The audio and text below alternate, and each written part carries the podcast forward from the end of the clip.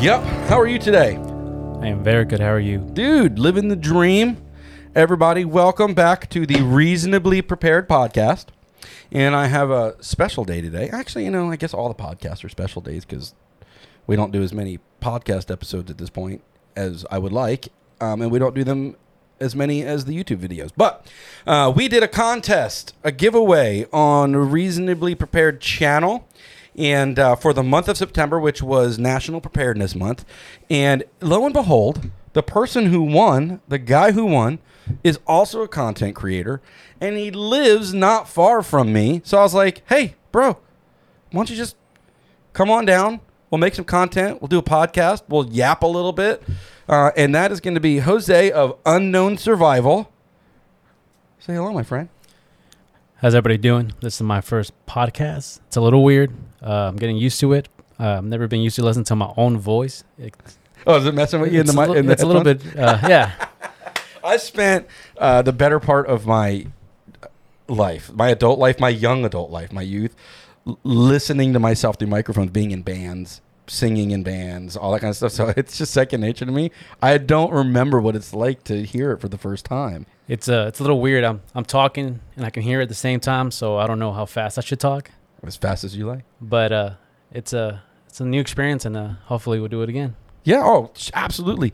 So, where's the gear? Uh, so, just FYI, yeah, I filmed the podcast, but the podcasts are really just audio. So we can look at the camera and say hi to people, but really, it's just it's the audio, and I just offer that up for the fun of it as well. But t- wh- what happened?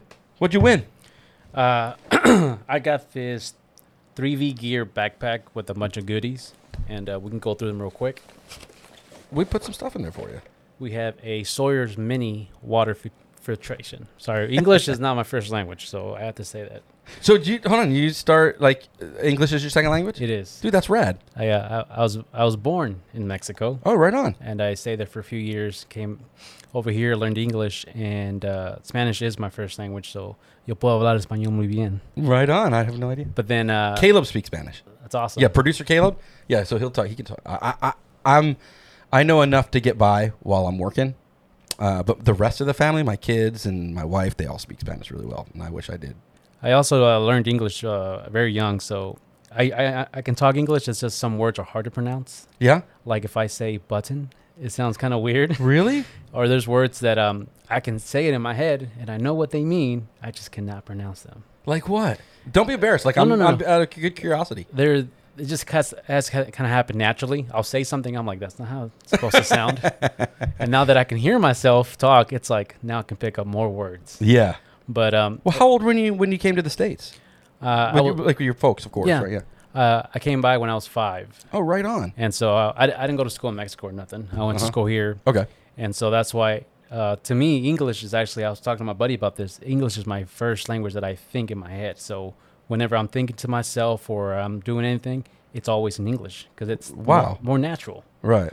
But I learned how to speak Spanish first. So your your your mind and your muscle memory formed Spanish like muscle memory in- in- as far as the way you speak. So speaking English words becomes a bit more of a challenge, even though you think in English. Yes. God, I can only imagine. So it's it's it's a mixed up in my head. So sometimes I'll think in both languages. Yeah. And I confuse myself. but uh, it's a it's a process because uh, my kids they uh, they learn both languages. Good, And I can yeah. tell with them too, they get mixed up. yeah, It's it's hard to tell like what's what, but I uh, I learned at a very young age uh, to speak and read English because I didn't learn how to read or write Spanish until maybe high school. oh, okay. So I knew how to talk, you know, how to speak, but the In, reading in and home, writing, like in home speak. Yeah. and it was even it was even uh, more slang than formal. I Mm. learned that when I went to Spanish class, and I was like, "Oh, this is gonna be a breeze." Uh, no, I, I failed. So what?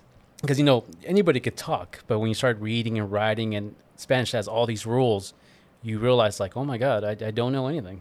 Well, and I'm noticing. I say I'm noticing. Uh, like I have a, an, ab- I, I was about to make a statement like I have this abundance of information in it, but just so, a personal observation. Um, having lived in other states in this country, all over the country, I mean, they're moving down here, um, and I mean there. Are, I mean Spanish is Spanish, but there's also different types of Spanish, and Mexicans speak here from Mexico.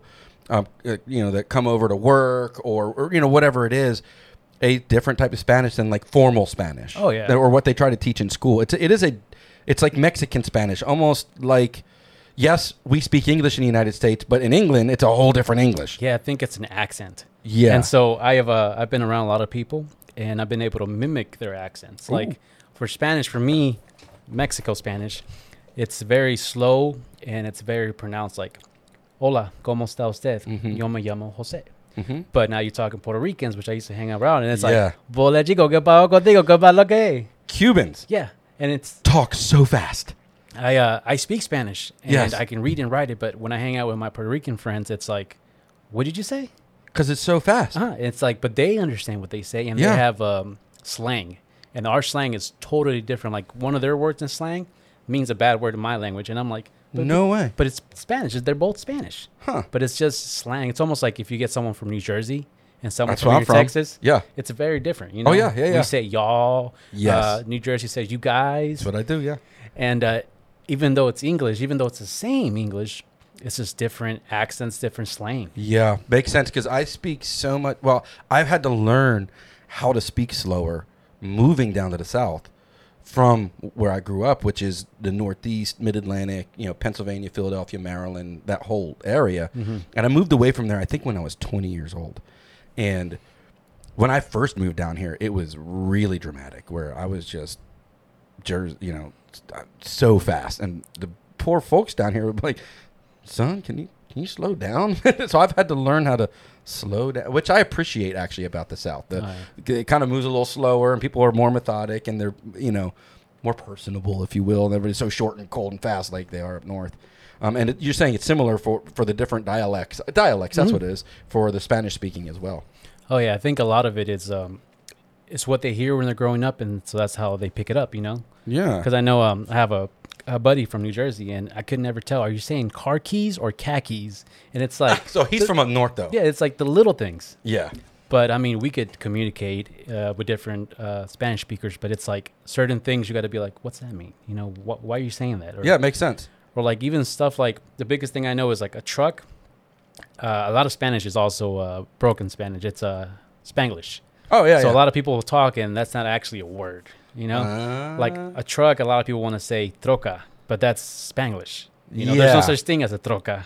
It's camioneta. ah. But then Puerto Ricans call it wawa, what? and I was like, "What's a wawa?" You know, Where I come from, a Wawa is a store. yeah, Subway store, right? Well, well, yeah, it's like, a gas station with a with a deli in it Yeah. with good food. Yeah, that's a Wawa. And so you start picking up, like, man, we're from totally different worlds, but we're so similar. You know? And then throw into the mix, like my wife, she's from South Louisiana, and those Cajuns, Mhm. I can't understand a word her grandfather says. You know, I mean, I, I I have learned to now, but when we first met, I have no idea what that meant because he's speaking Cajun French. Oh yeah. You know, I also think it's kind of like my son who's learning how to talk.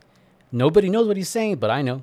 You know, yeah, same thing, right? Because you know how to communicate with him. you pick That's- up little things. Actually, I think this is uh, pertinent to preparedness too, because if you can, you know, the reality is, you know, when we were talking about preparedness, we talk about survival. Is, is the ability to communicate in any aspect of life is so important. Mm-hmm. And if you're able to communicate across cultural lines, if we're able to communicate, you know, across language barriers, I mean, think how much more you can accomplish and how many more people you can actually help in an emergency, in a in a survival situation, in a, you know, like let's say let's say right now you and I pack up and we roll to South Florida to help those folks out.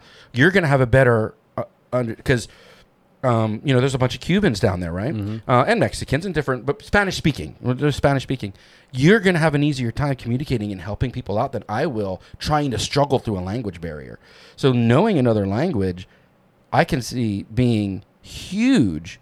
And if we talk about preparedness and survival being a community event and helping people, not just being the lone wolf, Mm-hmm. lone man, um, you got a leg up where I don't, and that's kind of reframing our brain, I think, um, to help people out.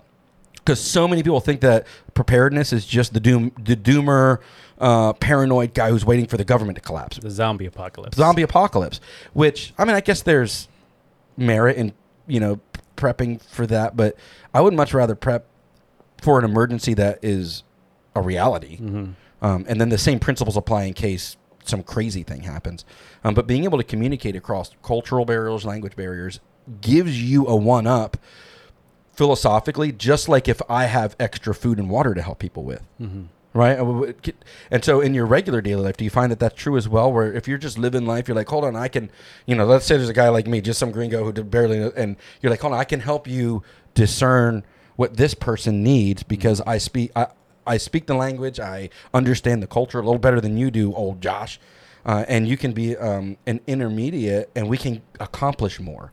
Does that? Do you find that that happens even here in the states, or am I making something up? Oh yeah. Um, I want to say that people that speak two languages, you get paid more no matter what you do. There you go. That's something I learned. Um, it opens doors that normally aren't open for just someone who speaks one language, and it helps because uh, everywhere I go, uh, I've been the only Spanish speaker for a long time.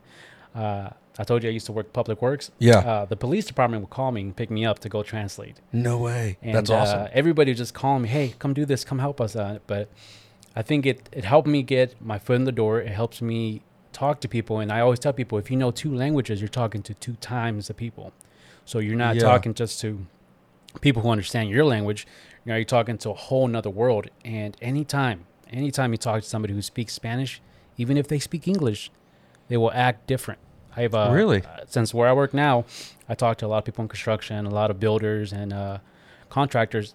When you start speaking Spanish to them, their whole outlook changes. Like they, they're more friendly, they're more uh, expressive because that's their language. That's Mhm. what they they're used to talking. You know, they're more natural.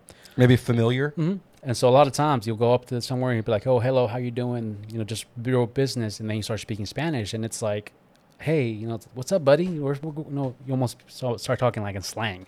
You become friends because that's what they're more comfortable talking. Mhm. And they're more comfortable. They're gonna be more open. Yeah, that's awesome. And then uh, a lot of times it helps because, you know, knowing two languages, it. I always tell people it's almost like doubling up your brain. Like you know all these things, and then you learn Spanish, and now you know all these things again in a different language.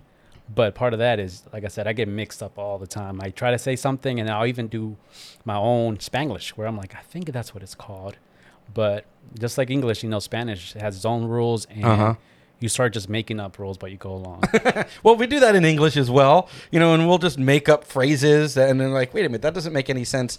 You know, I don't, I can't think of any on top of my head, but you know how sometimes we'll be like, you know, hey, hey, look at this, look at, look at, look at. That's Yeah. another thing. My wife was like, well, what? When I first met, she's like, what's a look at? I'm like, "Yeah, I don't know. What do you mean? What's a look at? I- I'm asking you to look at something. You, oh, you mean look at? Yeah. And we'll start mashing together sentences and phrases. Um, yeah, we all do that, I guess. Even uh, depending on, I mean, any language. Like, Oh yeah, my wife's uh, her thing to say is "we notice," and I'm like, "Are you saying we notice or we know this?" And it, it's both, you know. it's both. we notice. Yeah, yeah, that's, yeah. that's her thing. She says, but yeah, um, learning Spanish has uh, learning Spanish first and English has helped me a lot through life, and I think that's why I really put it for my kids to learn because yeah. I'm at where I'm at. I won't say even if I didn't know Spanish, I would be where I'm at, but it's been a lot easier where I'm at. Yeah, that makes sense. That's another reason why we exactly what you said. Why we is part of our homeschool curriculum. Is part of our homeschool. Uh, what we do is the kids have to learn a second language. Now they use different various they use various resources to do that between like Duolingo, um, but some of it is just total immersion where we just hang out with Spanish speaking folks and have them speak Spanish. Caleb, so my brother in law owns a, a construction company called Oso Construction and um, he's from Guadalajara. Him and he and his family are from Guadalajara, and they've they've moved up here. Um, and then all of almost all of his employees are from Mexico, and so Caleb will just work with them, and he won't speak English while he works with them. The producer Mhm. Caleb, if he goes when when he was younger and, and worked construction with them, and so he we we put the kids in a position where when Uncle Israel comes to visit, or like my in laws go to a church, it's they're like the only white people there Mm-hmm. and it's all it's a it's a Hispanic church from Mexico that also has a church plant up here, and we just go hang out with them, and we're like, okay, kids, speak Spanish, and so they're learning how to speak Spanish by the immersion of it, you know, Mhm. by actually having conversation with folks, um, which is entirely different than the theoretical just book learning, which is why I guess go circling back to how you can learn how to speak Spanish growing up Mm-hmm. but then take a class, and I'm doing quotations for the camera, um, and fail, but it's your first language. Yeah. Like you, I can communicate, but I couldn't pass a Yeah. test. some some test, and I think the ability to speak with somebody is more important than the ability to pass a test for sure. You know, um, but that was a cool little side tangent. It was, You uh, know, I I- had no idea that we would talk about a second language as preparedness, but it makes sense. I think. I think the uh, the connection I want to do is just like preparedness and surviving. You can know the book stuff. You can pass Mhm. the test. You know, you can learn how to do a fire in a book. Right. But until you go out there and practice, because that's all it is, it's practice and practice. Right. And uh, my wife, um, she is uh, really white. She's from the mountains of Caucasia, white. You No- know, oh, she- re- is she American? she's fully white. She's Yeah, yeah. American. Yeah, yeah. She's from uh, California. She's from Fresno. way down south. And uh, I told myself when I married somebody, it was going to be the most pellest, beautiful girl I've ever seen, and that was her. All right, on. Congratulations. But she speaks Spanish, Re- and she started by watching telenovelas, What's that? uh, soap operas. Oh, Mexican soap uh-huh. operas. Oh, okay. Or Yeah. Spa- Mexican or Spanish or, or It's Mex- oh, well, one she watched was from Telemundo, which is Spanish Mexican, yeah. and she picked up words and stuff like that. And then when we got together, I would you know make her practice more. You know, I want like I want you to be able to communicate with my family because a lot of my family they speak English, but they're more comfortable in Spanish. Right. So I was like, I need you to be able to understand our jokes because uh, anytime you do a joke and you translate it, it does, it's, not, it's not funny. No, because it's part of the culture as well that that uh, gives uh, uh, relevance. You know, it's Mhm. relevant makes you know. I guess not gives relevance to, but you know, like you won't. It helps you interpret what the joke means if you understand culture, Mhm. right? Yeah. And that's a big thing. And uh, like I said, it's never too late because she learned when she was older. And all it takes is practice. That's all it is. Just like surviving, prepping, or anything you want to do, you can know how to do it. But until you put your hands on it, until you practice and practice, you'll never master it. It's true. Yeah. Hundred percent. Like you said, we can read it in a book. We can take a test and then check off those boxes, uh, and then get out in the woods and the wind's blowing and it's raining on you Mhm. and it's cold and your hands are shivery and the, y- y- there's no test for that. Well, I mean, there's no book test. Yeah. Only the physical test. It's uh, reality hits you hard. Yeah. Oh, 100%. Um, cool side tangent. That was awesome. So, what did you win? Okay. so so, I got the Sawyer system. the uh, water filtration system. See, I did it Uh huh. that time. Uh huh. Uh, we got a first aid kit. It's a boo boo kit. We got uh, five, 550 paracord, 100 feet, in bright orange. We got a That's a Mora companion. Mora companion knife, and it's bright orange too, just so I don't lose it. Yeah. Some uh, safety glasses. Some ear protections, I don't know what else we put in there. and the uh, Oh, yeah. Blackbeard fire starter. It's a two-parter. It's a lighter, one of the new uh, plasma lighters, Yeah, the, uh, I think it's got plasma arc lighter. and then the fire kit itself with the ferro rod and a couple of the uh, Blackbeard rope. Yeah, which you're gonna love using those. We did a full review on those. So let me just take the time right now to thank the sponsor of the giveaway. Um, good. Yes, I'm shilling, but you guys can whatever because these companies make great products. They treat us really well, and we love them, and we fully endorse using the Blackbeard fire kits and then the 3V gear because they're making great high value backpacks, great high value fire starters. Um, once again, when I say high value, I mean at a great price. Is it the cheapest you can buy? No. It's certainly not the most expensive big name, um, but you're getting really good gear. I mean, you can even tell here because you've bought cheap backpacks. We were talking about it. Um, but if you want to get your own Blackbeard fire starting kit, if you want to get your own um, 3V gear, anything, you can just click the links below. You can go to the reasonablyprepared.com. We have a whole uh, affiliate market store. They are affiliates. We do get a commission on it. It helps the channel out. It helps me bring on guests like uh, old Jose here from Unknown Survival and be able to do giveaways for people as we continue to grow. Um, it is our sole occupation in life to help people get started and become more prepared. And these are companies who believe in that vision and who are helping us accomplish that. So thank you, Blackbeard. Thank you, 3V Gear and Giovanni at 3V Gear. And if you want to buy your own, once again, click the links below. Go buy even if you don't use our link, I don't care. Go directly to their website because their stuff is so awesome. You will really enjoy using it. We're gonna take this stuff out in the field later today, uh, and and possibly put it to the test. Uh, but he's got you know good gear now to get him up and going for a. a you know, get home bag or camping bag or bug out bag. You can check out my review uh, on YouTube that I did on the 3V Gear Velox 2. Great backpack. Uh, and my favorite part about it is it clamshells open. You can clamshell the whole thing open. So thank you, 3V Gear. Thank you, Blackbeard. Back to the podcast. So that was a really cool side tangent. So look, listen, man, tell uh, tell Reasonably Prepared viewers a little bit more about yourself. You you you know, dad, husband, and what what let's see what got you into preparedness, man. What what into and I say into preparedness. Yours is a bit more like on the survival side, right? That Mhm. you're trying to put yourself to the test on survival things. Um, but tell t- you know tell me more, man. I'll just sit and listen. You tell me how you got started, because hopefully other people who are thinking about it, who might be going through the same thing in life, and you know you're younger than me. I think we're early thirties. 28. 20 man way younger than me um actually 40 you are half my age I'm such an old man um so- okay so then let's let's talk about that how does a young guy in today's world navigate the insanity that's happening not get wrapped up in fear and paranoia but still be considered like how do you get started Wh- how do you yeah we'll just start how do you get started man Okay, a little backstory on me. Yeah. Um, I'm 28. I uh, live here in Texas. I am. oh the great The great state of Texas. come The- on man i love it I want to say the greatest, but I don't want the other states to feel bad. Does, you know what? let let them. I've lived in nine of them. Texas is awesome. Yeehaw. so uh, I've, I've lived in Texas my whole life. It's uh, awesome. You know, I was, Mhm. I was born in Mexico, but I've been here uh, Mhm. my whole life, and I love it. Uh, I am married. I have three kids, Right on. 12, 8, and 4, and um, they're testing my uh, patience every day, Of course. and I love them. But um, I think I didn't get into preparedness and survival stuff and even bushcrafting because I know there's there's a thin line between all of them. They all equal the same, but they all want you to be ready for anything to survive. Mhm. There's just a little bit of difference in all of them.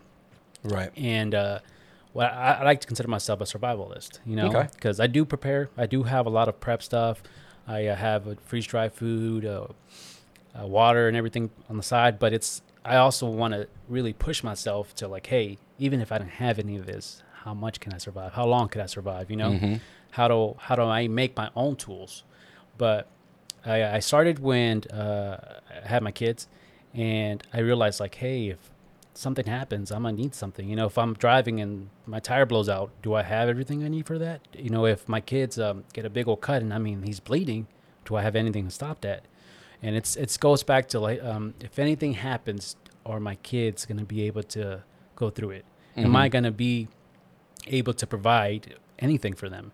And it's that fear because um, when my first bo- my son my first son was born, it's I feared everything. I, Like as a new dad. yeah, I understand. Yeah. I, I was scared. I, I I didn't know what I was doing. Um, anytime he had a, a little cold, I was freaking out. I'm like, let's take him to the hospital. Let's let's do this. You Right. know, it's even though I knew it was gonna be okay, that fear ate me up, and it made me feel like I, I wasn't where or who I wanted to be at that time for him, and so I I felt like I needed to better myself, and the way I did that is with knowledge. I looked up into preparedness, and it started off like you know how to make sure your kid's okay. Uh, I knew CPR. Um, I did go to a fire academy, uh, and I had my EMT, and I did that for a year and a half. I did a volunteer, and so I knew a little bit of medical stuff. But Mhm. when it comes to your own kids, everything goes out the window. You freak out, you forget everything, and even Yeah. then, I didn't have any anything but bandages, you know, the house. So now I have tourniquets. Now I have a clogging um, material, good stuff that in case anything happens, God forget forbids, and Right. I mean, I don't want it to happen, but if it does, I want to say at least I was ready. At least I was capable of doing something about it. And so that's how I started. So uh, what I'm hearing is, which is awesome, even as a young guy, is um, I don't know. You're right. Everything. So we when you before you have kids, when you're younger, before we had kids, you talk about it. Yeah. Right? You're like, oh, no different than we talk about survivalism or we talk about preparedness or we talk about, you know, whatever. But then the moment you're holding this innocent, fragile life, Nothing else matters but them. you realize, like, oh my gosh, I'm responsible for this life, for this. I like this will not live without me and of course your wife, and without us. And there's a, a, a sobering responsibility that comes with that, and and it does translate into like you said, survivalism, preparedness becomes then because you think, well, okay, now I have to supply for them financially. I have to make sure there's food. I have to make sure we have diapers. I have to, but are they safe? hmm can I keep them safe? Well, what do I do to keep them safe? You know, and it becomes this progression. So they're starting from just wanting to be a good dad. That's Well, awesome. That's uh, I've always liked preparedness and stuff. Um, I've you know, watch Bear Grylls as a kid, and I was like, Mhm. I want to do that when I get older, you know. But it never hit me how much it is because being a young guy, you think you're invincible. Nothing can touch you. You can do whatever you want. But then when you have your son, when I had my son, it was like, oh my God, the world is a scary place. Right. I need to at least have some way to protect them, some way to make sure they're fed. Because yeah, I go to work, we, I make money, I come home, buy them food. But it's like, what if that wasn't an option? Right. What do I do then? Do I just panic and you know let it unfold? No, I want to be able to have some kind of say and like, no, we're we're gonna make through this. We're gonna get through this, and we're gonna, you know, keep going. And I I want to be the one that's the strong person in the family. Mhm. You know, I want to be able to provide for them and everything. But at the same time, now that they're older, I'm teaching them what I'm learning. You know? Right. Because one thing is, you can give your, your kid a fish, or you can teach him teach him to fish. Right. Yeah. And so I'm at that point in my life where now I'm taking my oldest out to go fishing, go hunting, go and do whatever, and I'm teaching him little things in life. And I like to always put survival and prepping things into like metaphors, like this thing that I teach you here, not only for you know what we're doing out here, but for life. You know, there's rules that you have to follow to be able to be able to live out there, and there's going to be rules in life. So uh, it's, it's a teaching moment, and I Yeah. I realized when I teach somebody someone, I learn stuff that I didn't even know I knew. You know. Well, it's interesting. So you we home educate, and my wife is finishing up college because we're going to open up a private school. So she she's a passionate about um, relational style education, not Mhm. just here take a test and do this, but what you're talking about, actually gaining knowledge from somebody who's further along. And one of the last stages of the learning process, like because she's also a huge advocate, we are of self educating, right? Of self learning ourselves as parents, and the, you know there's different stages of learning process the rhetoric the able to teach and impart knowledge into somebody else is one of the last stages in the development of mastery Mhm. is to be ability to pass that knowledge on to somebody else and as parents as a young dad that's awesome that you're already like moving and exercising in that because you're learning but then imparting knowledge into somebody else is teaching and it solidifies it within you but then it gives the next generation the courage the understanding the knowledge they need to you know you said something earlier that struck a chord with me while you were talking um, about you know like we we we want to know and realize that the world is actually a dangerous it's sobering. It's a dangerous can be a dangerous and scary place. Mhm. as preppers as survivalists um, my goal is to not live in any fear at all to not engage in paranoia to not be overwhelmed by fear and, and things that we have no control over. And interestingly enough you touched on that because you know uh, you, the initial fear of being a new dad it's very real Mhm. i don't want to peddle that i want to do what you just did where you're like so what can i you, you said what i interpreted you're like so what can i do to not be afraid Yep. i'm going to learn how to do things to not be afraid And uh, a lot of stuff that we do, it's free. You know, you Yeah. can watch it on YouTube. You can uh, read it in a book in the library. You know, it's, it doesn't cost money to learn new skills. It takes time and effort. And to me, it's a mindset. Now my mind's at ease. Now I, I know I'm not 100%. I haven't mastered Sure. anything, but I'm better off than I was two years ago. I'm better off than I was 10 years ago. And that's, how I want to keep progressing to a point where I'm like, I'm happy where I'm at. I know what I know, and I want my son to know what I know. And that way he can teach his son and they keep on going. It's almost like back in the day before they had school, you did kind of like a, uh, like apprentice. You Mhm. know, that's how they taught. You you pick somebody, they teach them all their secrets, they learn new stuff, and then they teach the next guy, the first guy's secrets, their secrets, Right. and they just keep on going. It becomes this perfection of Mhm. whatever they choose, and that's what I want. Uh, what we do here the same is we we're not going to be perfect. We're always Mhm. going to make mistakes, but what we can teach the new guys, the new people, is not to make those mistakes, and then they'll learn. Hey, they'll teach the next people the same thing and they'll teach them our mistakes and their mistakes. And it just keeps evolving to something that everybody can just come in and not have the fear of like am i going to spend too much money? Am i just going to waste my time? Or- right. Because that's a lot of fear in people. It's uh when i tell them yeah i do survival i do prepping i do videos and stuff the first thing that they say is oh zombie apocalypse? And it's like no um we had a really bad winter storm two years ago and and here yeah. and uh, I didn't have power, uh, but I did have food. I did have water. I had I had a lot of stuff, and that taught me like, hey, I'm missing a couple things, yeah but I wasn't panicking. I wasn't freaking out. I wasn't running around like, hey, uh, I don't know how to provide for my children. No, I I did the best that I could, and I gave them a good chance. You know. and it buys you. So that's what I try to tell when I'm. I say I try to tell. That's why I get aggravated with the doomer preppers that are ca- like are gone all in on the. That's it. The world is ending in panic and you know whatever. Because it's just if you take some simple steps like you did, then you don't have to panic. You don't have to live in fear. You don't have to be part of the hysteria when things go crazy. Right. You know, my my, my buddy Isaiah, um, who does the podcast with me typically, but he's had to take some time off. Um, had the story of when when the no, it was a hurricane, not the freeze, the hurricane. A hurricane came through Houston because he lives down in H Town, and um, everybody's panicking and they're panic buying. And he's stocked up and ready to go on everything, and he realized, oh, I'm running low on beer. So he went to the store, and everybody's panic buying water and toilet paper and all matter of canned goods. They're cleaning this, of course, bread. You know, I don't know why bread and toilet paper are the first to go. Um, and he's just in line with some beer. because he's like, I'm good. I, I'm at peace. I'm not contributing to chaos, and we because you don't have to. So that's what I try to re- get folks to realize. Like, you don't. You can buy yourself peace. You can actually set what I call what I you know I've got this new term that I'm just formulating. I'm going to call preparedness, emergency preparedness, being a prepper. What, what did I come up with? I'm going to try to coin it. Um, preemptive disaster relief. So instead of being disaster relief, I'm just doing it before there's a disaster Yep. preemptive disaster relief. That way, I'm not part of the problem, and I can help my neighbor. I can help you.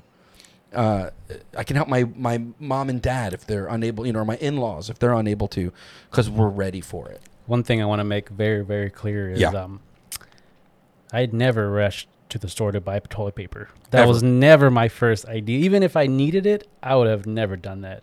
But I Uh, don't know. It's a it's a crazy thing. I laugh about it to this day. I'm like toilet paper. People panic buy toilet paper. I don't know. I w- maybe somebody can leave in the comment or con- is there a psychological? Why does toilet paper go first? Yeah. Even I mean, like when COVID hit, when the when the people went out and panic bought. To- Yeah. it wasn't even that type of illness. You know, depending on what you know you believe and fall on the political spectrum and all that doesn't matter. Toilet paper, Do you imagine if the sewer uh, doesn't work anymore? What are they're gonna do with all that toilet paper? right? But, it uh, ends up going in a trash can. anyway. I uh, I told my wife all the time. I was like, why toilet paper? I don't understand it. It's it's a comfort thing, you know, like I understand water. We have to have water. You know, water is like necessity. yeah, it doesn't get any more. So people panic buy that. But toilet paper? Yeah, and then I told her, I was like, I don't understand. Like, I have these little uh, dry towelettes, little paper towels yeah, that you yeah, add the water. little pucks or whatever. I have thousands of them, and I'm like, that's my toilet paper. Well, yeah, If I need it, I'm like, worst case scenario, when you're trying to survive, who cares? You right. know? Yeah, exactly right. Uh, if if it comes down to it, I that's the last thing on my grocery list is getting toilet paper. But I think it's a fear of people that they're gonna lose stuff that they're so accustomed to. Um, Yeah, maybe that's m- it might be the subconscious it's a comfort, comfort. zone. Yeah, yeah, And I think uh, they were more worried about that than buying food. That's the first thing that always goes. You- Water and food anytime you see these uh, things happen, we had it here two years ago when the whole uh, when the freeze happened. the freeze happened. Everything was gone. Gas was gone. Mm-hmm. And at the time when the freeze happened, I was actually still working because I worked for the city and I had to Right. work on the water lines to provide people water. I went to like four or five different gas stations just to fill up gas and diesel to keep these generators running. And people were buying them so much that I'm like, you're causing uh, yourself not to have water. You're causing these problems. Like, you don't need to go anywhere. I don't know why you're here with 30 gallons trying to fill up. Uh, they had little five gallon uh, containers. Mm-hmm. They were filling like four or five of them. I'm like, why? Yeah, what was really ironic too is when we panic, we don't think rationally. And let's say now, if you're evacuating because you know the freeze is coming, okay, you need some gas to get to get out of town. I Mhm. can understand that. But those of us who just stayed here, which was the bulk of people, just it was all over Texas. What are we going to do? Leave? We uh Texas don't leave. We don't we don't give up. No, that's actually that's a whole another awesomeness about the Texas grit. But you're right, they don't, um, especially hurricanes and all that. Yeah. Um, but I mean, if you're sheltering in place and stuff anyway, what are you? You're not driving anywhere so long Mhm. as your vehicle's topped off. it's the fear that they have. They just need to have Now, it. if you've got generators, okay, that, that that's another understanding. But most, not a lot of people had generators, and we're trying to run generate. I don't know it. Um, It's a it's a panic because I've seen it before. It's um. Do you remember when they had a like something going on in Houston and the coast where they're saying, "Hey, we're going to be low on gas for a little bit." This was like four or five years ago. First thing people did was run to the gas station and fill up their vehicles. And- Right. And what did that do? It created It created more problem. yeah, yeah. There was more shortage now. If everybody did what they were supposed to and just filled up when they needed, we would have been fine. Well, let's be real. People don't. They don't. They, they right? panic. They which is uh, once again coming back, which is why it's not weird that we prepare Mhm. Because we're just being rational. yeah. right? And if you're, you know, if you're new to all this and you're like, I don't want to be thought of as a weirdo and I don't want my family to think I'm crazy and blah blah. blah. You know what? The reality is own own the new mindset, own the new way of thinking that actually they're the weirdos. Other people like I'm not trying to be uh, polarizing here, but the truth is the people who don't take the time to at least somewhat prepare. Okay, I tell people you, Dave Ramsey. You know who Dave Ramsey is the financial. He teaches, hey, have a have an emergency fund. Mhm. Have a you know have a. Some people have a credit card as an emergency fund. Some people put five hundred dollars in an envelope as an emergency fund. Some people put a thousand. Well, if that's the all we're doing with food and water and medical in a plan is having an emergency fund. Yep. It's actually a rational, logical progression to not be fighting with people when they do panic. So it's actually not fear, it's not paranoia, it's not panic to think ahead and plan. So, what did the Indians and Native Americans do when the winter came? They packed up and moved. Yep. They would know it was coming. And they got uh, they got all their supplies Mhm. before the storm came in. They Yep. they were ready for the storm. We're so used to now being able to survive anything, having water and our fingertips, having food, and the grocery store and the gas Right, stations, right. having all these things just available to us that we don't realize what we have. And once you like at the storm, once you don't have that right there, like the water wasn't working, you didn't have power. Mm-hmm. It, it was a good possibility that you were going to freeze to death if you didn't know what you were doing. And so now that I think that opened a lot of people's eyes. I've seen a lot of people get solar, get uh, get uh, generators, and it's like Mhm. now who's the crazy one? Right. Exactly.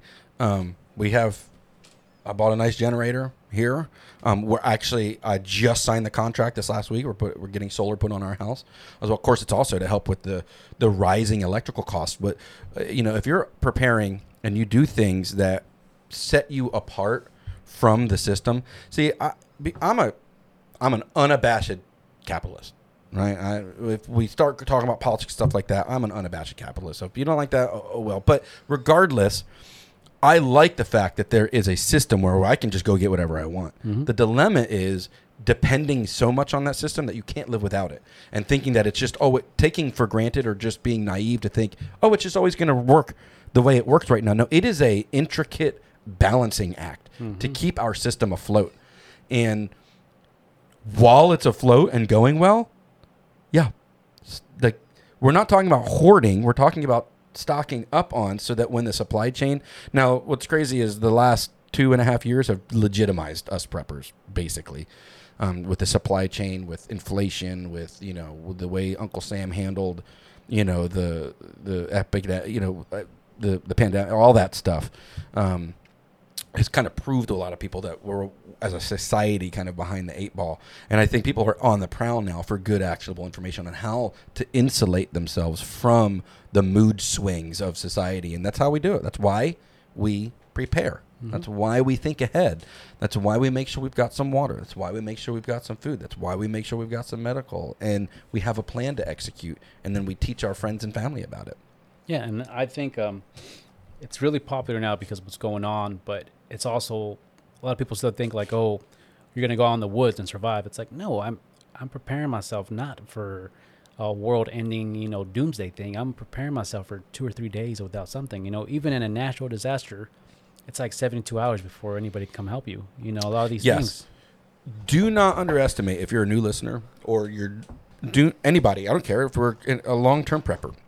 I have to teach myself this. Do not underestimate what we talked about earlier. The difference between book knowledge and then the physical aspect of so of being able to do it. So you know you're talking about survivalist. You're talking about going out in the woods and learning how to build a fire from scratch, staying in a cold overnight or the heat overnight, feeling what what that does is that actually mentally and physically trains you for hardship, whatever the hardship is, and whatever whatever the stress is. We call it what stress inoculation. So you may not be training to go out and bug out, survive military style because of World War III or or, or you know civil unrest. What's happening is as you learn the the skills of building a fire, your critical thinking skills, your mental fortitude, and your physical fortitude becomes it expands, and then you're teaching yourself. I know how to live and and survive. I know not even survive. You know, I know how to thrive. I know how Right. to take care of things um, outside of being stressed out. I because I know I physically can do it. Let's take your physical physique for example. You were a big dude. I'm fat right now. I trust me. In my a couple of my videos, people are calling me out. I I get haters, you know, and they're like, "What's up, fat person?" Blah blah. Look, I know I, I'm ebbing and flowing with my physical health. I'm an older man. I work full time. I'm a dad and husband, and I, you know, yes, I might be making excuses, but the reality is, life gets ahead of me sometimes, and I, I go backwards on my physical fitness. Man, you did a great job moving from overweight to physically fit, but as you talk to me, it's like it, you're still ebbing and flowing with it. It's not Yeah, like it's a struggle. Um, it's it's just a balance. You know, you have to realize that one, you can look really good and be miserable, yeah, or you can eat really good and feel miserable. So it's kind of a balance. And now I'm kind of figuring out what I can eat, what makes me happy if I eat it, and still be able to keep a workout. You know, keep Yeah. myself healthy. Because at the end of the day, it's all about how healthy can I be for my children. yeah, physically capable, but then what I and but and also mentally capable. I mm-hmm. now mentally know I can handle an amount of stress. Oh yeah. You know, an amount of, of hardship, an amount of, um, not hardship. I'm struggling right now to, to think of it, but you know how like sometimes when you're trying to figure out a problem, like a math problem or financial problem, and you struggle through the mental, like putting that puzzle together, but then you get the puzzle and you're like, ha ha ha, your mental capacity expands Oh yeah. you know your critical thinking skills your ability to solve problems and, um, and which is i'm going to say even more useful than just having a bunch of guns and ammo stored up is having the ability to solve intense acute pro- acute problems Yeah, You know? you have to MacGyver it. You know, use Yeah, what yeah, you yeah. got. Um, with the weight loss thing is, um, I, I I did make a lot of mistakes. I I've learned from mistakes. I've talked to you about it Yeah. the other day that I went to the extreme because it's all in your head, and I think a lot of people should just take it step by step. I I went full 100%. I went to the extreme, and um, I got I, I paid the consequences. You know, I, I really wanted to feel better. I wanted to look better. I wanted it so bad that it became an obsession. mm-hmm. And at one point, I passed out because I wasn't eating enough. You know. yeah So now I went from the extreme of overeating to undereating, and I thought I knew my body. I thought I knew what I was doing, and I was losing weight, but it wasn't healthy. You know. right And I got down to where I wanted, and I felt good, and I felt better, but I was doing it wrong for the wrong reasons. And Yeah. now, I think that woke me up. I uh, I sat down, and a buddy talked to me. He said, "Look, man, that could have been you passing out in the car." you could have been having to evacuate or cut a neighbor's tree down because it fell in a hurricane and you pass out with a chainsaw in your hand Yeah, it- i mean it's like i'm not trying to be fearful but these are real scenarios that could yeah happen. yeah yeah yeah I mean, the worst to me was when he said you could have been in the car, crashed it, and with your kid in there, How, and that just made me feel like, what am I doing? yeah Why am I doing all this to make myself feel a little better about the way I look? You know, why am I trying so hard? Like this is not what I wanted from the beginning. I wanted to be healthier, mm-hmm. but somehow it turned into a look because you know, I've been I've been thinner. I gained weight. I went back. I, it's like it's like a cycle for a lot of people like me Mm-hmm. and it I have this like body dysmorphia. You know, a lot of times either I was really good shape and I thought I couldn't do stuff because I used to be thicker, and then the other way too is like now I think I can still do stuff, but I can't because I'm not in the same shape I was. And it's like this constant physical battle that's 90% mental. Like I can Mhm. do the work, I can, you know, force myself to do stuff, but it's like the mental battles you have with yourself it's something that I had to go through. And I finally thought I knew what I was doing, and then boom, passed out. And I kept thinking, why is this going on? Why am I doing these things that are going to affect my children? What's happened if, you know, God forbid it happens again and I pass out and that's it for me, you know? Yeah. My kids have to live without me. you know, my wife has to go on without me, but it's because I was making irrational choices for no reason. Yeah, and uh, like you said, going too far extreme with one, what, like a tunnel vision. You know, like well, uh, I guess with you, you're saying it's like the way you look, your Yeah. physique, and you're like, man, I'm looking all ripped and cut, um, but you're dehydrated and you're mal you're you're malnourished. And it's interesting because you know, like when you look at like bodybuilders and stuff, they're not the healthiest Oh no. people, right? Whether they like to admit it or not. But then you look at like people who do functional fitness strongman type competitions, right? Mm-hmm. Where they're picking up rocks and they're moving things and they're well, and they usually always have like a healthy padding on them. You know what I'm saying? They're not, and they're and they're you know they're eating a, a wide variety of calories as opposed to just a ton of protein. You know, you know what I mean? Yeah. and the, and but they're super capable. Like my my little brother Christopher, is very strong when he was younger, like just ripped, strong, look great, and uh, of course I was later at the time too.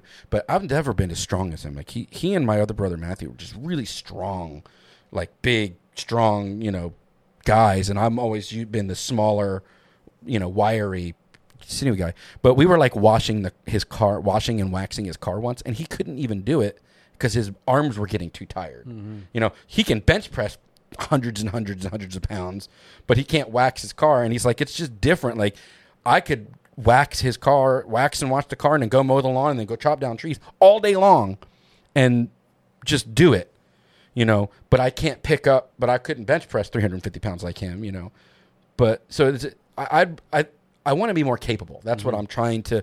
So I'm out rucking and I'm putting my backpack on. And am I losing tons of weight and looking physically, you know, fit enough? No, I, I'm not. Look, guys, I know. I know what I look like. I look. I get it. I got a I got a belly. When I put on a backpack, you can see that I have a belly. Um, and on one or two of my videos, there's a lot of comments on like, you shouldn't be giving workout tips, my guy. Hey man, you're just a fat f. You know what I'm saying? I'm like, look, I get it. I just laugh at them because you're telling me something I don't already know. Here's the difference between me and you, the keyboard warrior. I get up and I go hike. I know that even at the weight that I'm at right now, I can hike for 15 miles unaffected. I, I do three to five a day when I'm out in the field, uh, and then when I'm home every uh, you know every few days with 40 pounds on my back, and I'll hike for two three hours. What now? It won't even wear me down.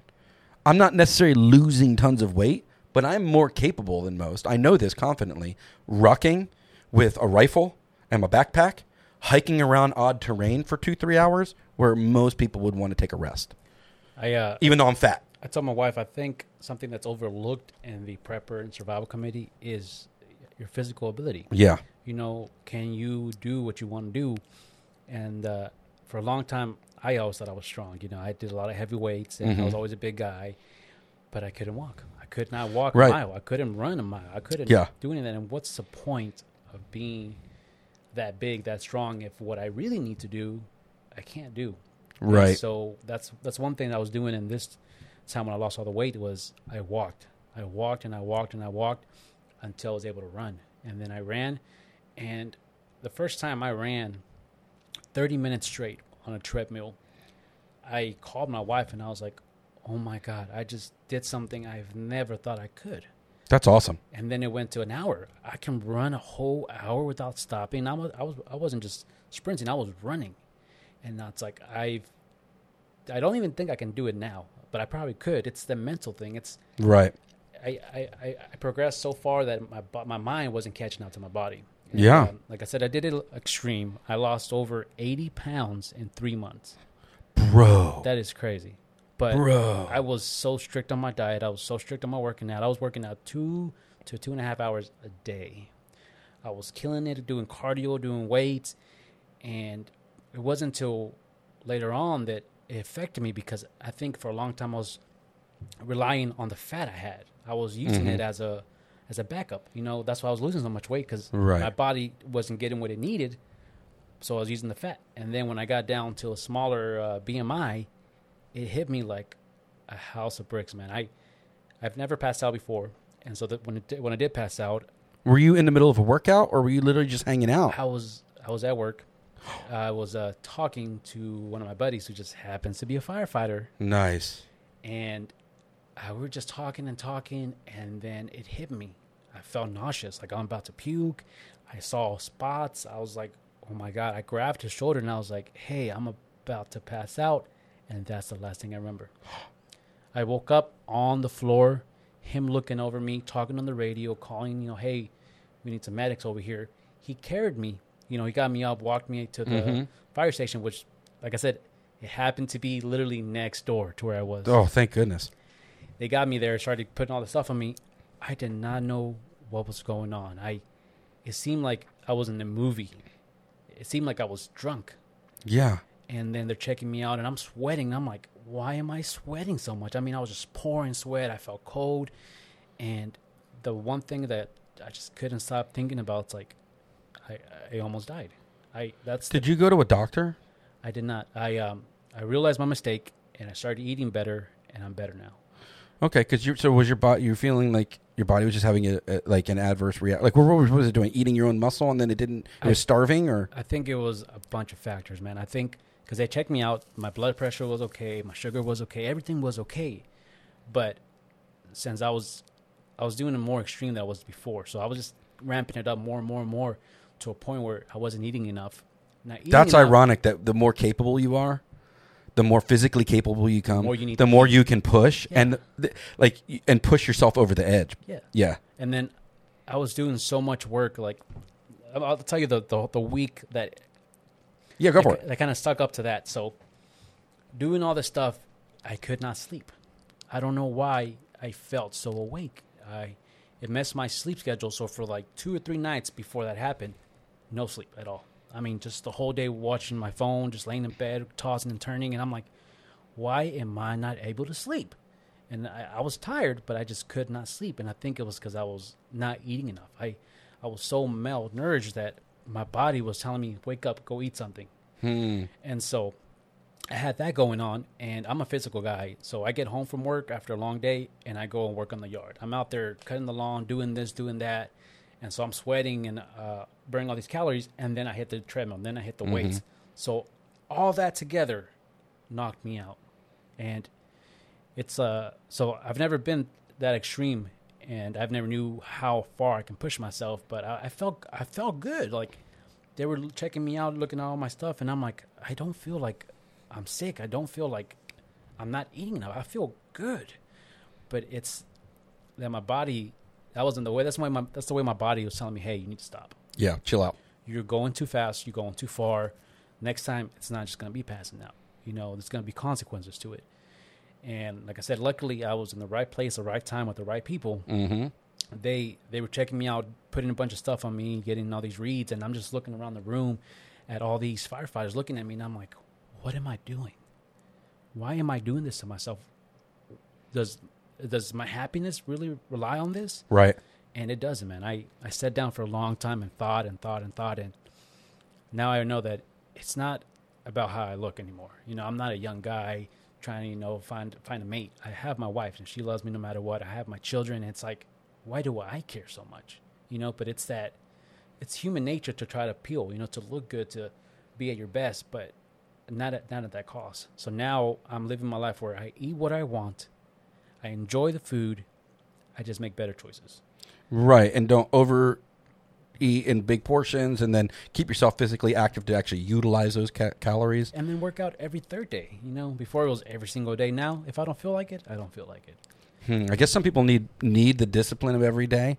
Um, I know I probably am one of those. But then, if you form a good rhythm where it's like every other day or something, at least you're you're keeping yourself uh, you're sustaining. I'm going to equate what you're saying to the tunnel vision of that to some of the tunnel vision preppers get, um, and from the outside looking in, from like new preppers or new people wanting to be prepared, and they look in and they they go to YouTube or they go to podcasts or they go to blogs, and then they see these preppers who are prepping for like very specific niches, you know, very tunnel visioned, like one, you know, some type of prepper who basically is like all about the guns and ammo, you know, or is all about the, you know, the, uh, you know, the, the, the self, the, the stockpile of 20 year shelf life food, you know, they don't have any stuff that they, they can't do anything right now in an acute, you know, but they've, they've got, 10 years worth of food stored because they spent all this money on that.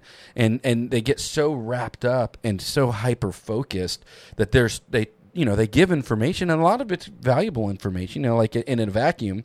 But there's an extreme to everything. right and and for those of us or the people who are just coming into the community or coming in now you see the extreme version you're like well I can, how am i supposed to Keep up with that. I can't do that. That's so overwhelming. I can't.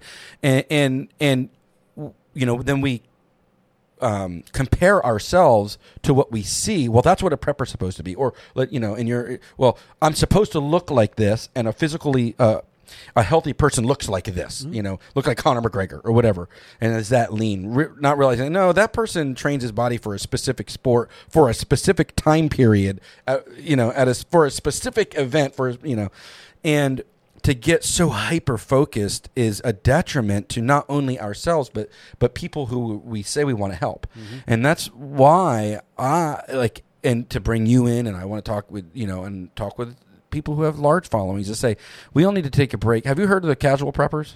I have. dude those guys are rad. And what i do like about them is extreme preppers sometimes get bent out of shape about about how they you know approach it. But um to have a more list holistic approach um and to do some of the stuff that's not sexy like you know you and i talked and you've got lots of water things right? But do you right now how much water is stored in your home ready to drink Mm, two cases of 40 water bottles. in the which fridge. yeah which is not A lot. a lot, right?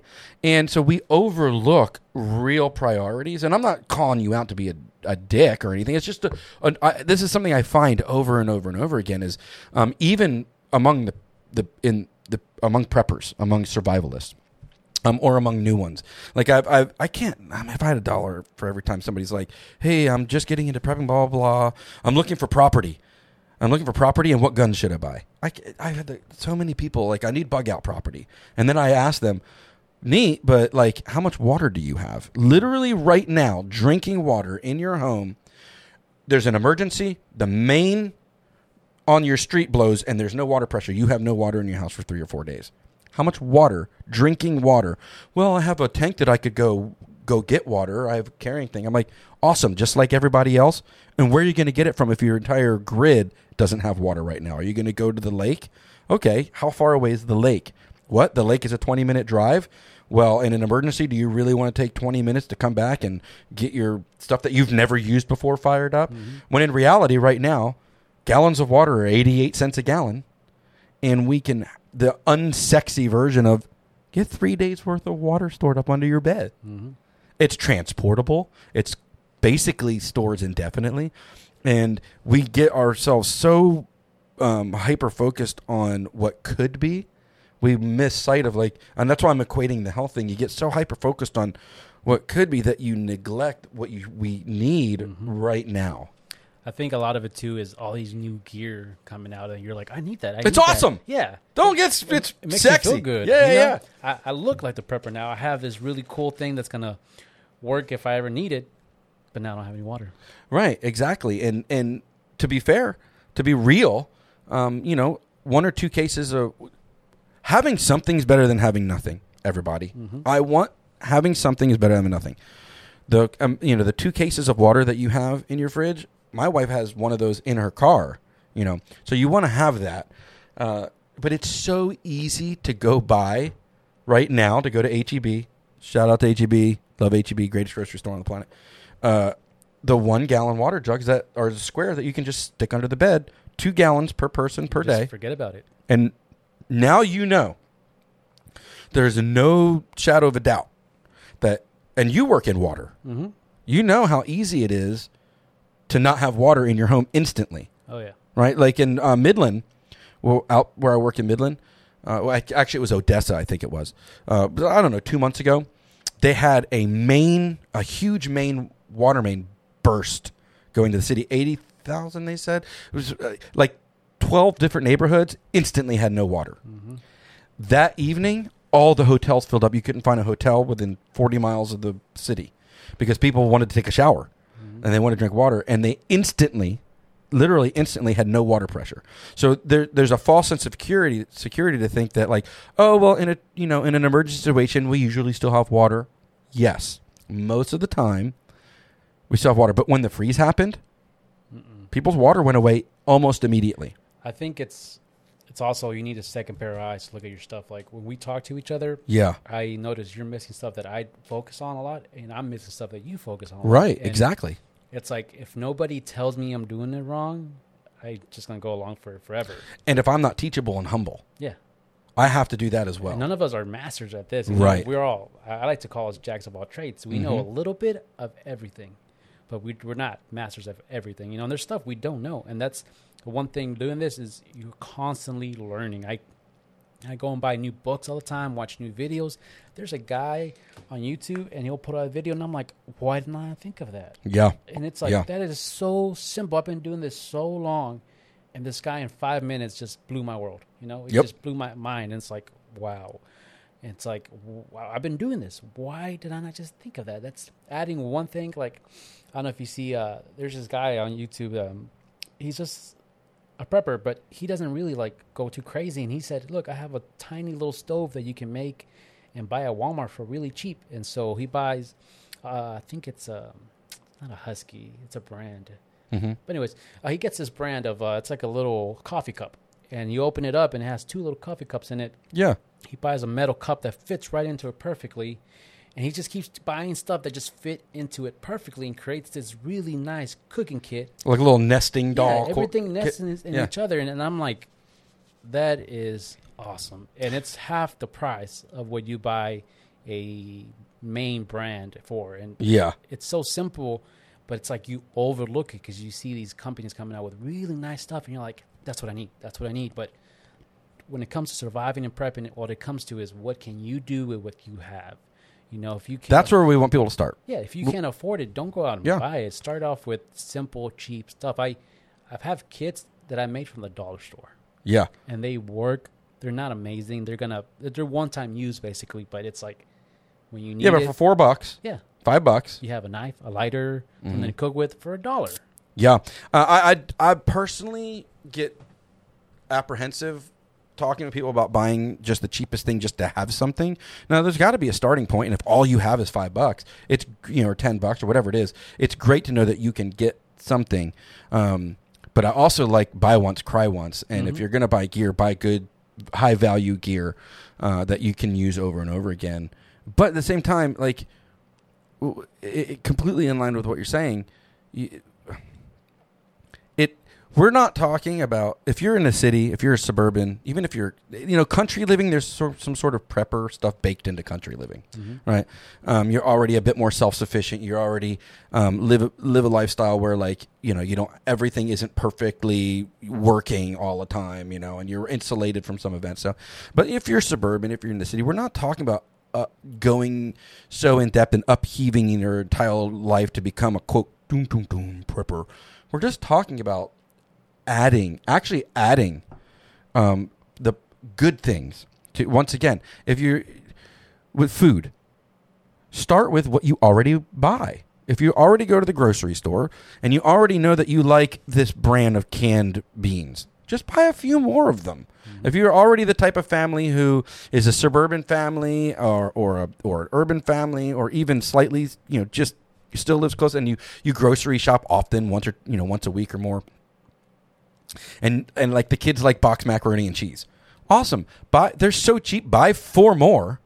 Get four ahead and then just cycle through through those. Start with what you already eat and get an extra week, an extra 2 weeks, an extra month ahead of of that. Have some water under your bed. Have some small med boo boo kits because those 90% of med, of medical emergencies are boo boo kit emergencies mm-hmm. or scrapes and cuts and burns, you know.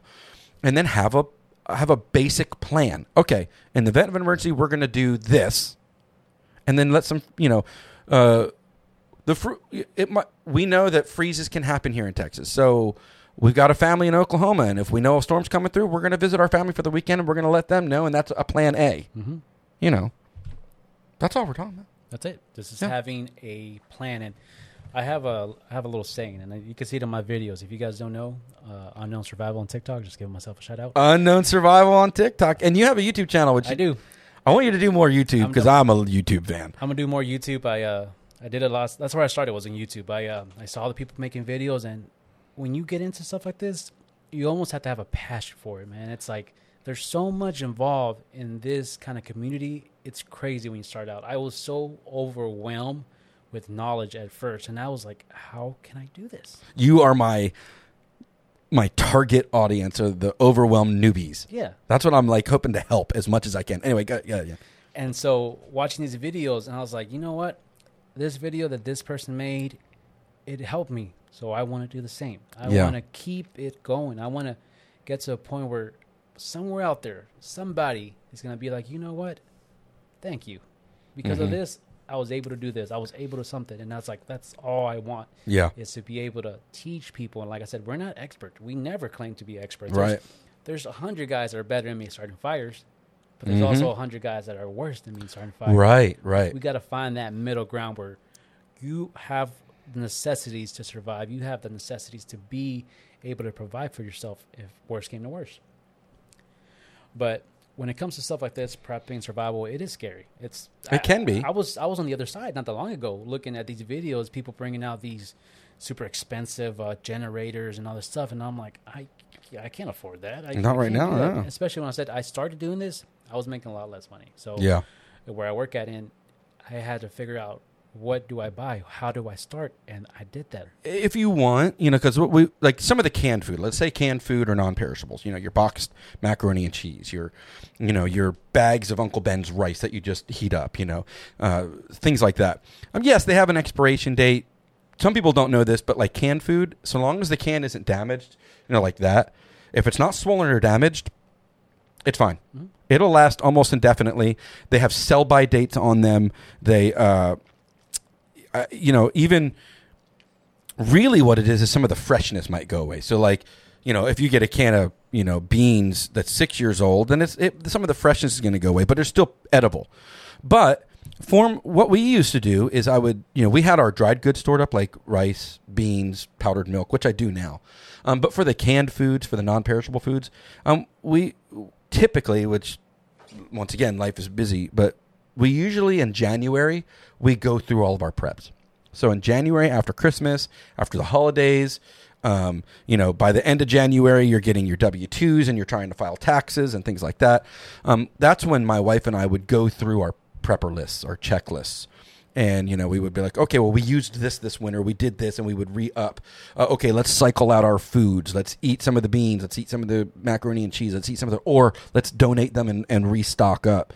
Because the reality is, when you're talking about mac, box mac and cheese, corned beef, you know, canned ham, canned chicken, corned beef, uh, corned beef hash, which we eat that on a daily. My kids love corned beef hash. Um, you come about any of those. Uh, for a hundred bucks, the reality is for a hundred bucks, you can have yourself food and water for several days, sitting in a box. Uh, shout And out, then- shout out to corned beef. You like corned beef? I do love Dude, I love beef. corned beef. I, dude, I, and I'm from East Coast, so I think you said it three times. Dude, I love it. I, I love corned beef. My corned beef hash, corned beef and potatoes, so yummy. Uh, I just I just like it. Some some of my friends call it Alpo because the canned stuff. You know? It's a it's a Texas thing though for sure. Yeah, I love corned beef. I love corned beef hash. I love any of those things. Um, but corn, green beans, chickpeas, uh, baked beans, canned chicken, canned ham. I don't care. Spam, which is basically is canned ham.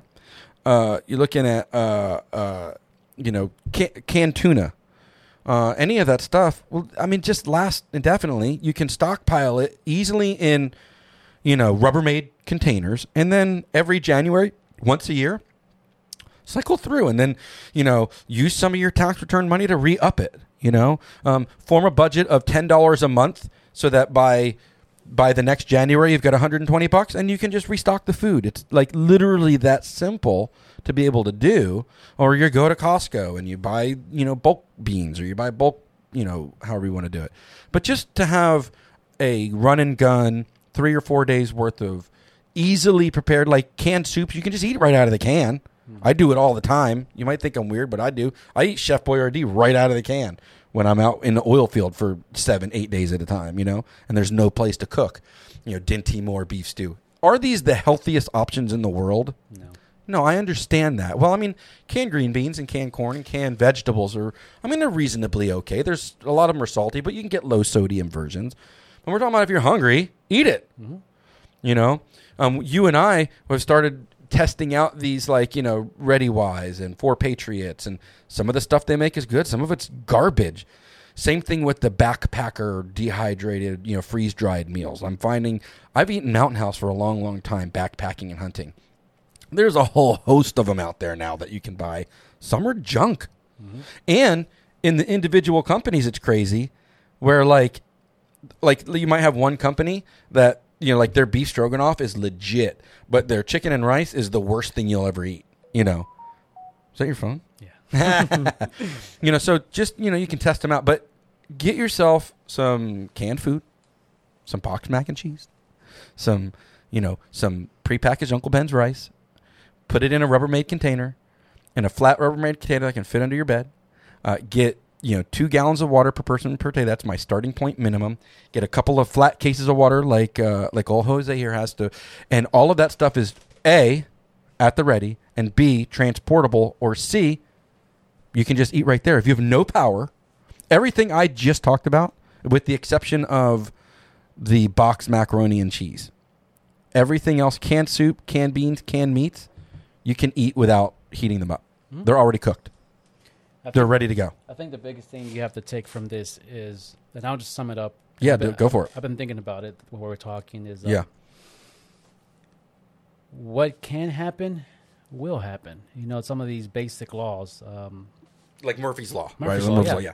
if if worst case scenario, it's gonna happen. You know, it's it's not if, it's when. When is gonna happen? Are you gonna be ready for it? Are you gonna be? Because honestly, here in Texas, we've gone through stuff in the last two or three years that we've never gone before. You know, I've lived here my whole life, and stuff that I'm dealing with now, I'm like, I didn't have this as a kid. You know, some stuff is world changing. Some things are just us, and now you have stuff like in Florida, and it's like this is why we do it. We don't. We're not crazy. We're not, you know, doing these things because we're trying to fight zombies. By the way, if zombies do happen, I'm ready for them. yeah, I'm kind of excited about zombies. But um, if it doesn't happen, even if nothing ever happens, you're at least prepared. And we're better off. Yeah, and the mindset of now you're living a life without worrying. You know, you, yeah, uh, you're 100% right. You're actually just being proactive in life. You're not being passive in life. You're not letting life happen to you. You are, I guess, for lack but dictating the circumstances of what your life is going to be like, which is honestly more fulfilling. Um, it's it it, it creates more stability. Uh, it creates and it creates stronger people, I remember uh, a stronger society. Yeah, I think, it was a year or two years ago. I saw this thing on the news that a guy got stranded in a snowstorm in his car, and he ate Taco Bell sauce. Yeah, I saw that. Yeah, yeah. Taco Bell sauce for what, like seven days or something. Mm-hmm. Yeah. it was only a couple of them, and I'm like, I have food in my car. You know, Yeah. you have some kind of food in your car. We have some kind of water in our car. Yep. We have some kind of You seen the inside of my truck as a looks like a bomb went off in there right now. It's, it's a lot of gear though, and if you you seen the back of my car, I Yeah, have, yeah. I have stuff that never leaves my car. I have stuff that never leaves my wife's car. my wife, she's same way. And when you have kids, the, she she leaves snacks and water in the vehicle at all times. Mhm. Uh, when she sees she's getting down just a few bottles of water, new case of water goes in there. Like she's diligent about it. Yeah. Now let's see. Let's say that guy. If we would have talked to him a month before that happened, you think he would have been on our side with prepping? He'd have laughed at us. He goes, "No, man, you guys are, you know, because he wasn't prepared." Yeah, prepared." but you suck down you suck down ten hot sauce packets for a week. All of a sudden, you realize the value of you know what gallon of water isn't all that. It's cheap, hmm and you know ten dollars worth of uh, Clif bars and uh, beef beef jerky in my vehicle. That's all you need. It's, Yeah. it, it's not the extreme version that we're on. It's like we do so much of everything that we can't do the extreme. You know, we can't do so much story and so much having all this. It's like we You, do. you reminded me. You said uh, what did you say a little earlier? And it, it popped in my head, popped back in my head. One of the books, prepper books I read recently, um, equated it to being be becoming a stock givalist. So you're you're you know how to stockpile. You're a MacGyver and you're a survivalist, all in one. Is a is a well rounded prepper. Now, once again, this book was an extreme prepper type thing, but stock givalist is what Yeah. you said, and I'm like, hey, that's not that bad of a term. I think uh, doing this for so long, you start making words up. I know Yeah, I'll do yeah. something and I'll like, ah, I'm gonna come up with a name with this because I don't see people doing it, so I Mhm. want to create it. But uh, and then for the future, if we do ever do write books, we're gonna have our. Oh, I'm in there. the middle. I'm started. I just started writing a book. And I said Yeah. it. We both are very similar. We ha- we are very like-minded people, but we are so different when it comes to the things we do because we have different aspects of our lives that Mhm. depend on it. You know, what you do might not benefit me, Right. and what Right. I do might not benefit you. But But We- teamed up on we're whatever I'm lacking, you have, and what you're lacking, I have. right, know? especially if we communicate that. If we if we uh, want to assist, and I, I beat this drum with anybody I talk to, and for my audience is that my heart is to serve Mhm. my people, serve you, serve my family, serve my community, serve my church, serve my city, um, and, and and make it so that we are not blindsided when Uncle Sam. Is, uh, you know what? You were, we were just talking about this a little bit ago. Um, you've worked with FEMA. Mhm. We you've worked with some of the in place systems that the government has, and let's be fair. I, but you know, when when a fire went through Northern California, my boss was talking. Uh, this was in the '90s. Um, he lost everything, lost their home. Massive fire went through. Same thing not long ago. We we've had lots of friends lose homes and things like that. Um, but look, I don't want to offend you. I don't care if I offend you. FEMA is woefully unprepared. And they tell me that the first people on scene there in California that helped them out the most was Salvation Army. Here in Texas, HEB is usually the first they're usually the first people to show up on scene with truckloads of stuff. We're talking about a company, corporation that does nothing but dedicate money to making sure that there's disaster relief in the state of Texas or Louisiana, Yep. you know. Um, because the government sorry guys they become too overwhelmed they they're already spread thin and overspending our money and not spending it wisely what makes us think that they're going to come to our rescue like knight in shining armors when when shit is hitting the fan when it's bad I think uh, the magic number that I've come up with, and I've seen a lot of people talk about this too, is 72 hours. yes That is three the days magic number. three days you're right That's yeah how long it takes for somebody to come and help you. You know, Yeah. it, it takes time to get stuff ready and moving to And wherever deploy. Yeah, it Yeah. takes a lot of time, a lot of money. So, if you can survive for 72 hours by yourself, help should arrive. You know, and Yeah. and that might be FEMA. It might Three be days, government, It might food be, medical, Might yeah. be your neighbor. You know, right but it takes time, and you have to be able to provide for yourself, for your family, for those 72 hours. yeah yeah that i'd like that's a good place to button up. Um, when we talk about getting started and we talk about not being extreme we talk about uh, not being paranoid.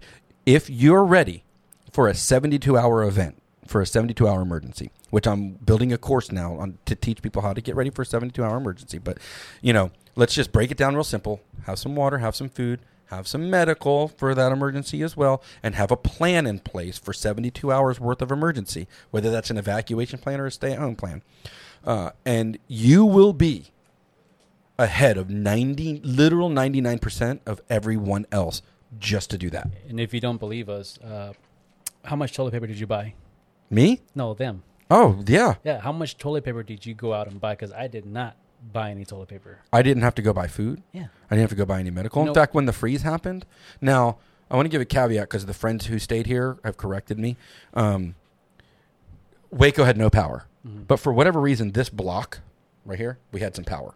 Okay, uh, but we had two other families with children staying with us, um, and there were a plethora of reasons. Number one, I had plenty of food, plenty. Mhm. I mean, plenty of now food and plenty of stored food. Um, so we just shared with them. Uh, I have a freezer full of meat that I hunt. We had plenty of clean water stored up that I could send them home with water if we needed it. We had plenty of blankets. I buy blankets at yard sales. Mhm. We had plenty of blankets and sleeping bags because I, like I said, I'll go buy them at yard sales. Ready to help people with, so, and I'm not even talking about like people who only go to church with me. One of those families we don't go to church with at all. We're just friends. The other family we go to church, and they were at our home. Yeah. We, we took care. We were able to take care of them. I think if people look back and realize, like, when this stuff happened, if they were out there buying stuff, you know, on a panic, Right.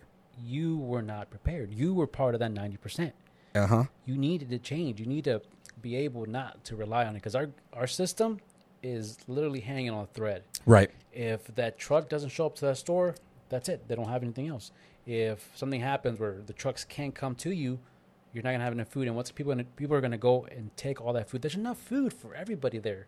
Right. Yeah. We all go one at a time when we Right. need it. But the moment everybody needs it, we don't have enough. Right.